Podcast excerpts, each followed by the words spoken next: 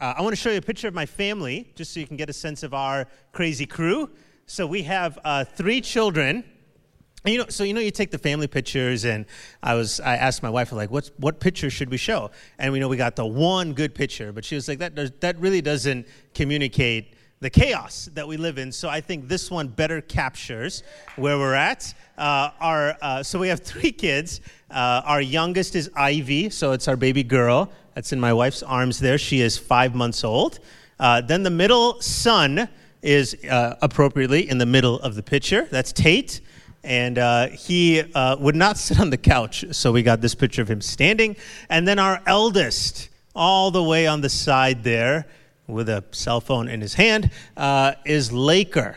Now, uh, his name is Laker not because we're big basketball fans, but we're big Minnesota fans uh, for some reason. I know I love Minnesota. I'm originally from South Africa, so we came to the United States back in the uh, uh mid 90s, and we came to Minneapolis of all places. So Minneapolis has a, a, near and dear place to my heart. My wife is from here, and uh, so we wanted to give our first son a name that would shout out his Minnesota roots. And so we chose the name Laker, obviously, because it's 10,000 lakes.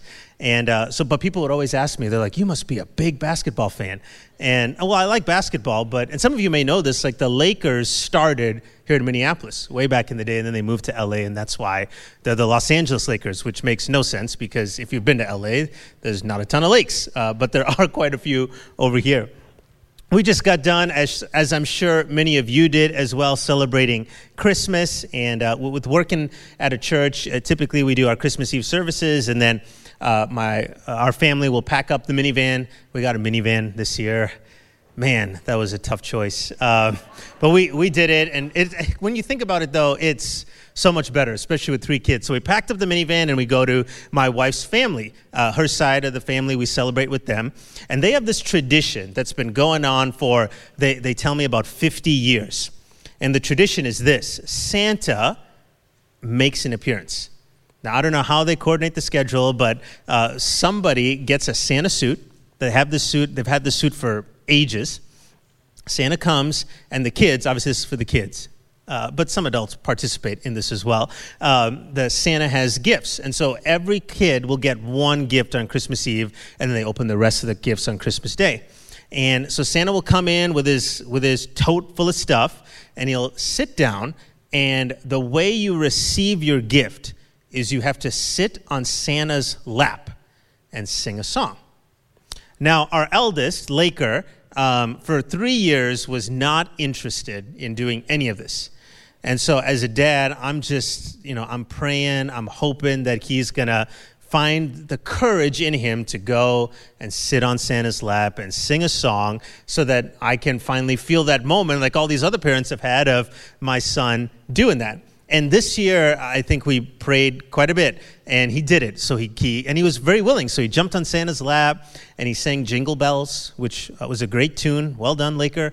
And, uh, and he gets his gift from santa and he's he's hit the dinosaur phase. Okay, so he's four years old. He's hit the dino, dinosaur phase, and unsurprisingly, uh, what Santa brought him were dinosaurs. So he opens up the gift, and you, there, there's just smiles all around, right? So there's a smile on my face because I'm so proud of him for jumping into this thing and singing, and then he's elated that what he was hoping for is in his hands. And then you know it, it maybe takes 30 seconds for all that joy to dissipate um, his face, my own, because his cousins are very curious about the gift that Laker has. And he and you've probably seen kids, toddlers go into this. It's like defense mode, right? So his teeth kind of clench up a bit, and he kind of holds his gift really tightly. And uh, and all of a sudden, I'm playing referee. I kind of have to break these kids apart because they're all interested in each other's gifts, and nothing can um, steal the joy from a four year old uh, more than the five letter word share. So he was not interested at all in sharing his gifts. Um, and my own joy, even at that moment, was slowly, you know, sinking away. So the reason I tell you that story is, you know, we've been in a, a season uh, as a church talking about this theme of joy. Joy to the world, the Lord has come. And, and, it's all about, you know, when we think about all that's happening in this time of year, uh, most of us can't help but feel some joy. Good things are happening, gifts are being given, but how many know that as sometimes as quickly as that joy can enter our lives, just like my son when he finally realized he may have to share, the joy that you feel can almost as quickly move away. I'll give you a couple examples, right? Um, the joy of a, a, new baby in your life, uh, it can be quickly met with the reality that now you have this life to steward. And I remember us having our first kid, and you know, I'm always checking if the kid's breathing. You know, you just have that anxiety of like, is everything going to be okay? And the joy that I had on that first day, it's there. But how many know that there's those moments where it kind of gets stolen away because of your own anxiety? Or how about this? Uh, the joy of a promotion. Maybe you received a new job in the last couple of weeks, months, or years, and uh, all of a sudden that new job probably is met with new stress. And there's new things that you're going to have to take on and carry and the joy you initially felt when that news came can easily evaporate away. Or maybe you're a homeowner you know maybe you just bought your first house or you moved into another house and and then the roof starts to leak or the furnace goes out and all of a sudden kind of the the happiness that you felt right away when you signed those papers and you closed in that house and you got those keys you're met with the reality that oh this is an expensive purchase, not just the mortgage withstanding. So, uh, all of us have probably felt that in some way, that joy can escape us. So, it, it makes me wonder this, and maybe you've wondered the same thing can joy really last in our lives? Now, I'm, I'm also keenly aware of, aware of this, right? Like th- these seasons that we're in, this holiday season, Christmas, Thanksgiving, um, it, it's not always joyful for some of us.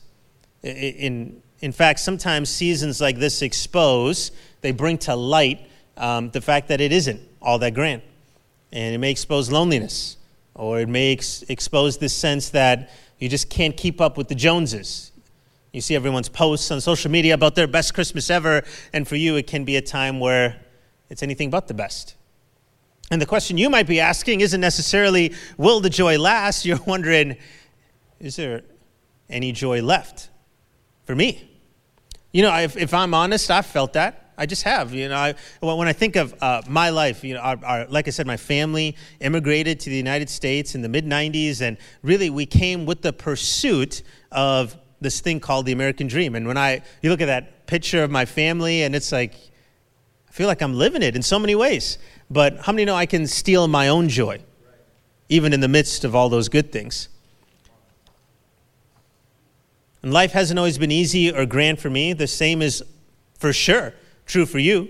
And the same is true for the people we read about in Scripture, in the Bible. And I, I think that's the, the most amazing part about what God has given us in His Word is that there's relata- relatability to it that um, is incredible. The, the, the, the struggles and the joys and the frustrations, the whole human experience that you and I live day in and day out, the people of our ancient world felt and lived the same way.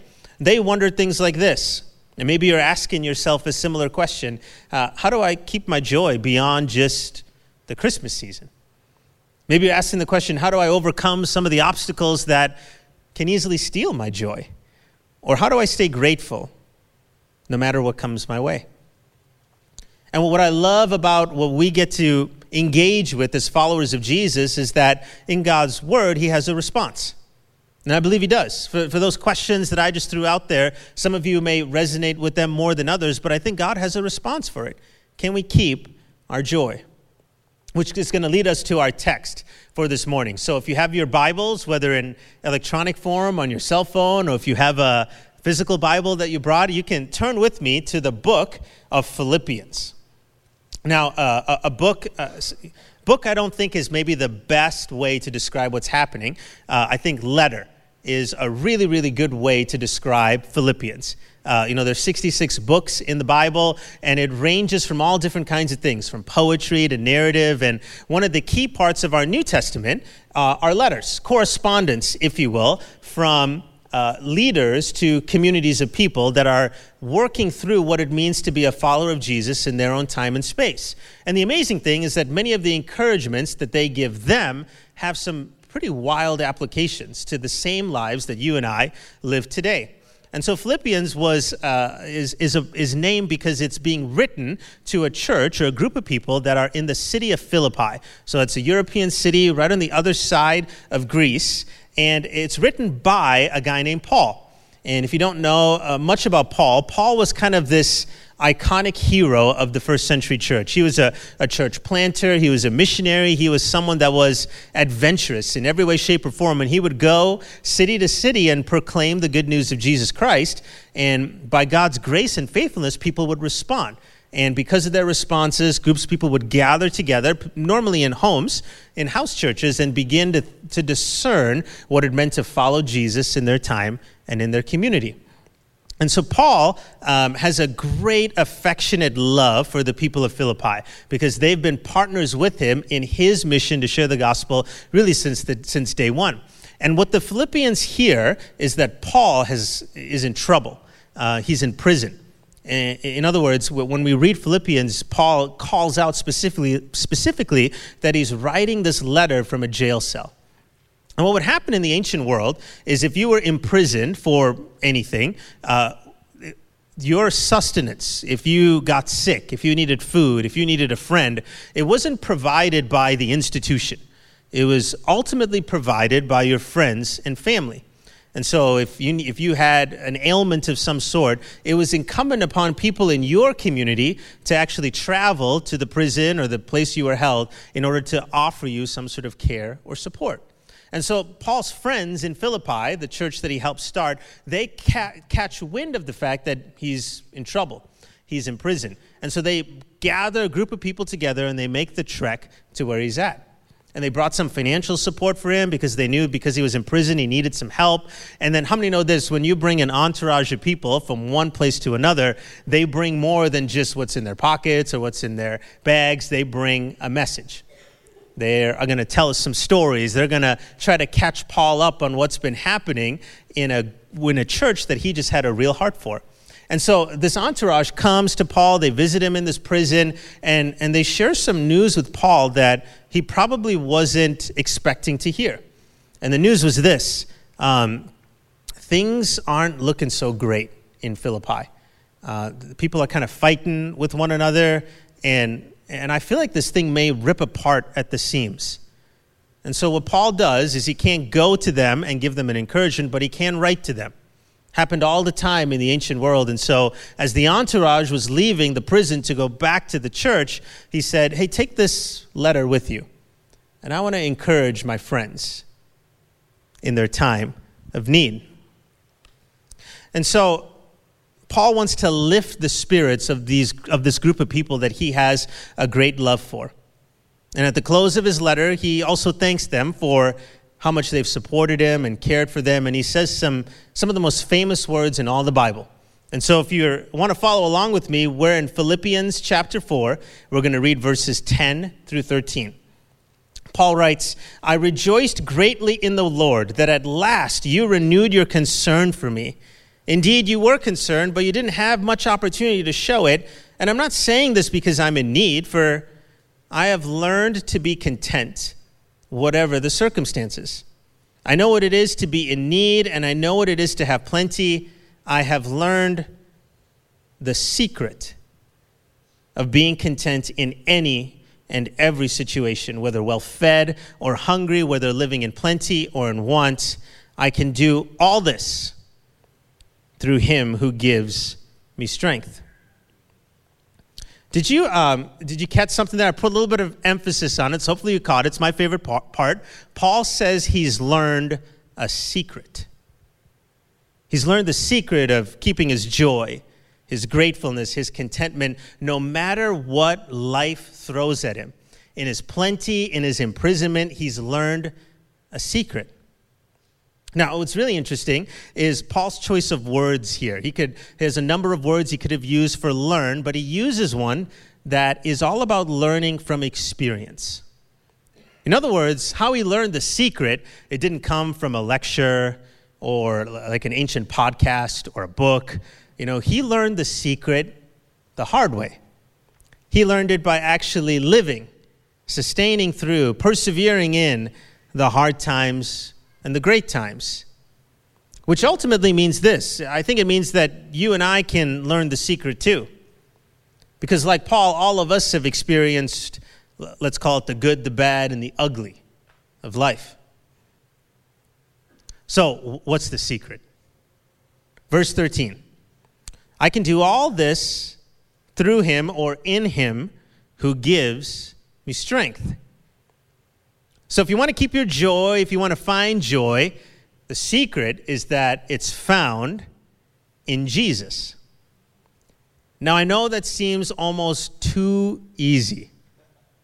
But God's response to whether or not we can keep our joy, gratefulness, and contentment, no matter if it's Christmas or Thanksgiving or some random Tuesday in February where it's way too cold out and spring doesn't look like it's anywhere near in sight, his response, no matter if it's our best day or our worst day, is yeah, you can have joy. You can keep your joy. You can stay content. And the secret in doing so is that Sunday school answer Jesus. Jesus. I can do all this in Christ who gives me strength. So, what does it mean to be in Christ? Uh, before my wife and I were married, we um, decided to run our first and only 5K together. Now, I wasn't a fan of running back then, and it's, it's, growing on me a little bit, but I'm still not that big of a fan today. But my wife, she is an avid runner. And so, you know, as, as we're dating, my whole strategy was as much time as I can spend with her, that's probably a good thing, which meant that I had to do some of the things that she liked to do. And unfortunately for me, that meant running.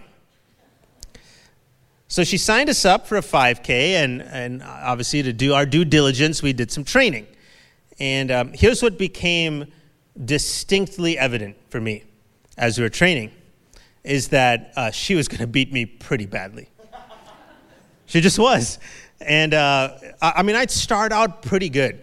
And a- after the first mile, though, uh, things would, would turn ugly pr- pretty quickly. And, uh, you know, I'm huffing and puffing and trying to catch my breath. And, and, and then here's the frustrating thing about my wife she's a conversational runner okay? Which means that she can actually run and talk at the same time, which I cannot do.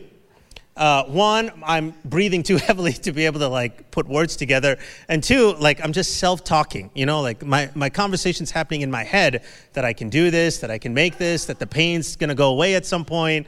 Um, and so our our training was uh, tense to say the least, okay? Where I'm silent during the whole time she's trying to talk and she's upset that I'm not talking to her, but we're, we got through the training. And so the race day comes and I'm getting ready and the, the gun goes off or some sort of loud noise. I'm sure it was an actual gun. And we start running. And I'm actually doing pretty good, honestly. So mile one comes around and, and, and my wife and I like, we're running side by side. And, and in the training, that was not the case. So I'm, I'm feeling really good. I'm feeling really confident. And then we're approaching mile two, and I'm still feeling like normally by this time I would have been out of gas and really trailing behind. But mile two is coming, and things are looking decent. And then, and then it does happen. Uh, I run out of gas really quickly and I'm ready to just kind of you know walk it out almost. And she's she's wanting to hit her stride. She's hit her stride. She wants to finish strong, and so she gives it her best, and I do too, kind of. Um, and my prediction was right. She beat me really, really easily. Now I, I tell you that story because um, here's what I want you to catch. Here's what I learned to borrow some language from Paul. Um, from being signed up to training to running to actually finishing, what I learned is that I couldn't have done any of that without her. But here's the thing um, she didn't take my hand and drag me across the finish line. Um, she didn't carry me on her back and run across. She didn't come from behind me and push me until I got to the edge. She didn't do any of that. Yet I still couldn't have done it without her. Here's what she did do um, she encouraged me to keep going. She inspired me to reach the finish line. She showed me the way to be a runner, albeit a begrudging one. But uh, all in all, here, here is my role in that whole experience it was simply to follow her lead. And I think that that gives you, I think it gives us a picture of what it means to be in Christ. The secret to finding and keeping your joy is to follow His lead. It's to participate in the life of Jesus. I mean, uh, uh, when you think about uh, as Christians, kind of one of the first things that we invite people to do as they become followers of Christ is to do this thing called baptism. And it is a participation in the life of Jesus. The old life is gone as you go into the water, the new life has come as you um, are, are lifted up out of it. It's, it's a participation in what God is doing. And so in, in, that's the whole deal for us as Christians is that we're about following Jesus. And, and that, in a nutshell, was Paul's encouragement to his friends in Philippi. He says, I'm hearing that things aren't exactly too great between everyone. It, it feels like you're losing the joy of your salvation. Well, here's my prescription. Here's, here's what I think you should do keep following Jesus. In fact, here's what Paul says earlier in his letter. This is in chapter 2. He says, In your relationships with one another, have the same mindset as Jesus, who, was, who being in very nature God, did not consider equality with God something to be used to his own advantage. Rather, he made himself nothing by taking the nature of a servant, being made in human likeness, and being found in appearance as a man, he humbled himself and became obedient to death, even death on a cross. Therefore, my dear friends, as you have always obeyed, not only in my presence, but now much more in my absence, continue to work out your salvation with fear and trembling. For it is God who works in you to will and to act in order to fulfill his good purpose. Said another way, if you want to keep your joy, Paul's saying you can't do it on your own. It can't happen entirely in your own strength. God is going to have to work in you. You can do this in Christ who gives you strength. Uh, the picture that I have in my mind is that keeping our joy as Christians is realizing that when we participate in the life of Jesus, we have a secret weapon. We can thwart attempts that steal our joy when we live the life of Jesus. Because how many know when we pray for our enemies, it's hard to lose our joy? Because those kinds of prayers, they almost recalibrate our souls. Or when we care for those less fortunate than us, it's hard to lose our gratitude because we come face to face with our own blessings. Or how about this when we forgive others? How many know it's hard to lose our own sense of grace? The secret to keeping the joy in our lives, it's realizing that living the life of Jesus exposes how much we really have. I mean, think about this. In Jesus, we have a Savior, a wonderful counselor, an everlasting God. And so when my kids get my blood boiling because they can't get along, it only takes a moment for me to recalibrate and realize, oh my, I have friends who've been praying for years for one child or they've had their fair share of miscarriages, and here I am with three. Or when I complain about the cost of heat, and my wife and I debate about what temperature the thermostat should be set at, uh, it dawns on me I live in South Minneapolis. A couple blocks away from me are people on the streets who would love to have the debate about what the thermostat should be set at. Oftentimes, and this may be true of you too, I steal my own joy with my own worries and frustrations.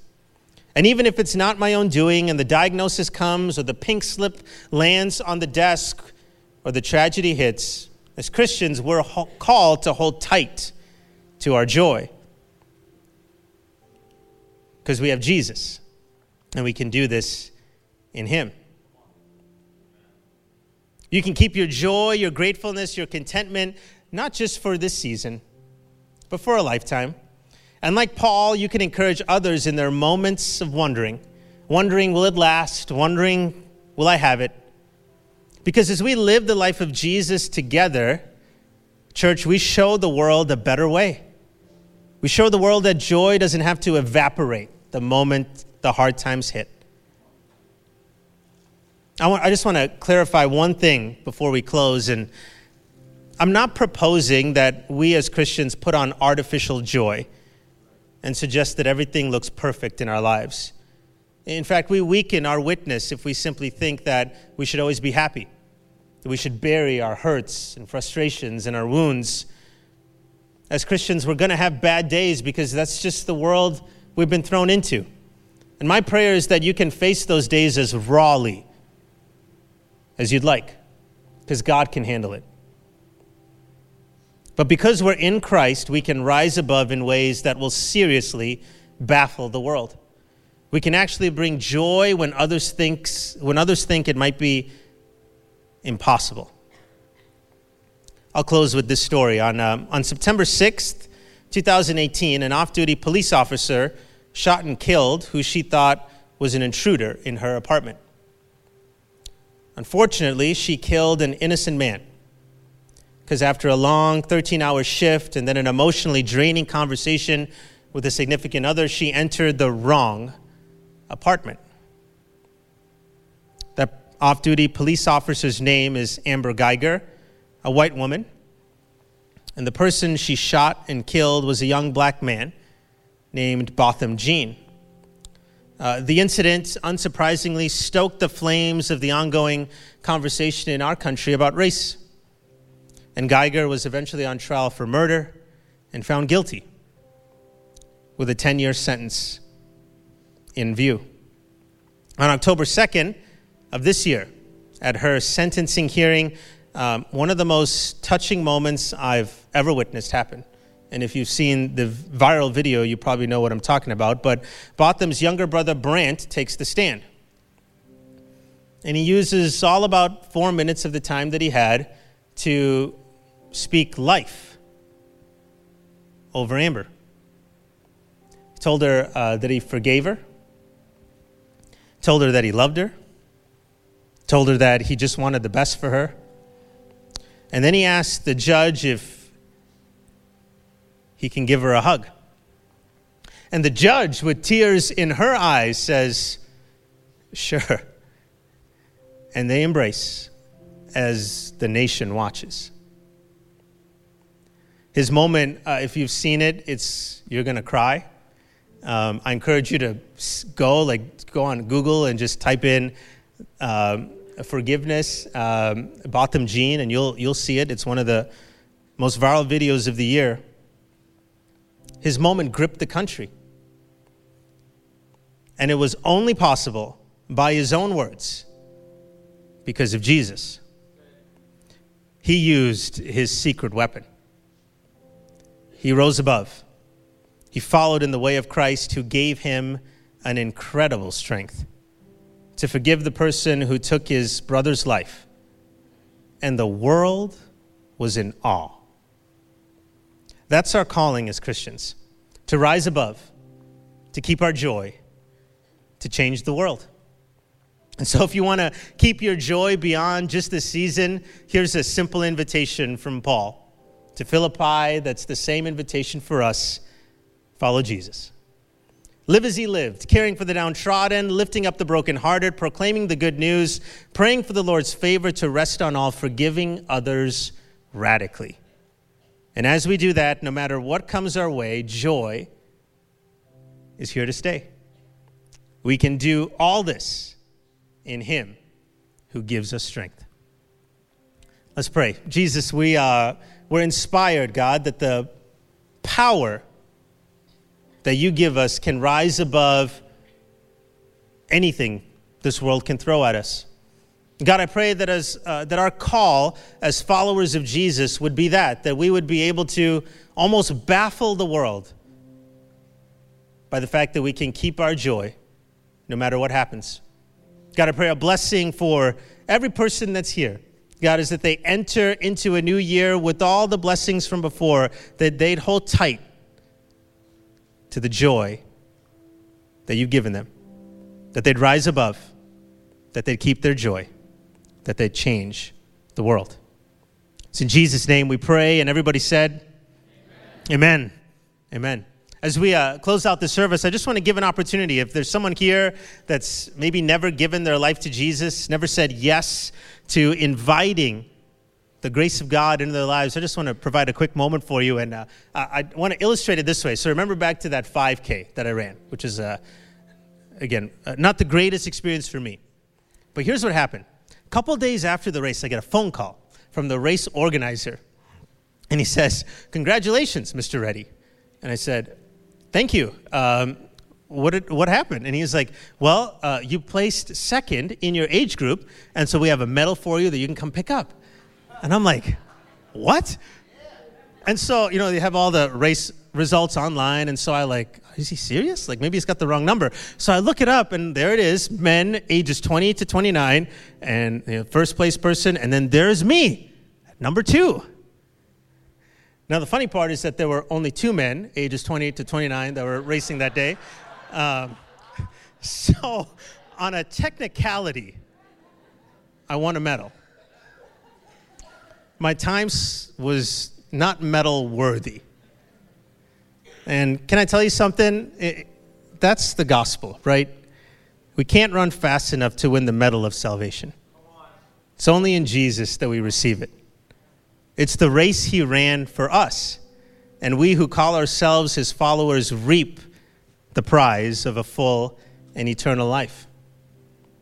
And so that's, that's what we invite people to consider at moments like these as we close the service is that the realization is we can't do that on our own. We need the strength of Jesus. We need to place our faith, our hope, our trust in Him. And if you've never done that before, then today's your day. And I just want to provide an opportunity, like we always do, for someone to say yes to Jesus. Um, I'm going to invite us just to bow our heads and close our eyes. The only reason I ask us to do that is so that no one feels compulsion in order to make a decision. Um, so it's just a decision between you and God. But I will ask you to do this. If that's a decision you want to make today, could you just raise your hand for me in just a moment? And all you're doing there is signaling that you want to be included in a closing prayer as we end out this service. So right now, if, if you want to say yes to that, prize, that medal of eternal life with God because of what Jesus did, the race he ran for you. Um, I'm going to end in a prayer, and if you want to be included in that prayer, can you just lift your hand right now, and I'll ensure that I include you in that prayer. Yes. Yes, yes. Awesome. Let's do this. Uh, can we just pray this together as a sign of encouragement to all those that are saying yes to Jesus? Dear Jesus, I'm sorry for my sin but I pledge to live for you. Thank you for your grace, and thank you for your strength. From this day forward, I promise to live for you for the rest of my life. In Jesus' name I pray. Amen and amen. Can we stand all across this place and we can give a hand clap for all those that are saying yes to Jesus? As a church, uh, our heart is to, to resource you, to help you take some next steps. So we'll have some prayer teams that'll join me up at the sides of the stage here. You're welcome to talk to them. We also have a Now What book. Uh, this is just a resource we have for people that are following Jesus for the first time or the first time in a long time. You can pick, them up, pick that up at the welcome desk or from our ushers as you leave the stage there. And um, our heart for you as you enter into 2020 is that it'll be your best year yet I encourage you to join with us as a church as we fast and pray to uh, begin January. So grab one of those 21 days booklets as you leave. And um, thank you for spending part of your Sunday with us here at River Valley Church. Have a great week serving the Lord.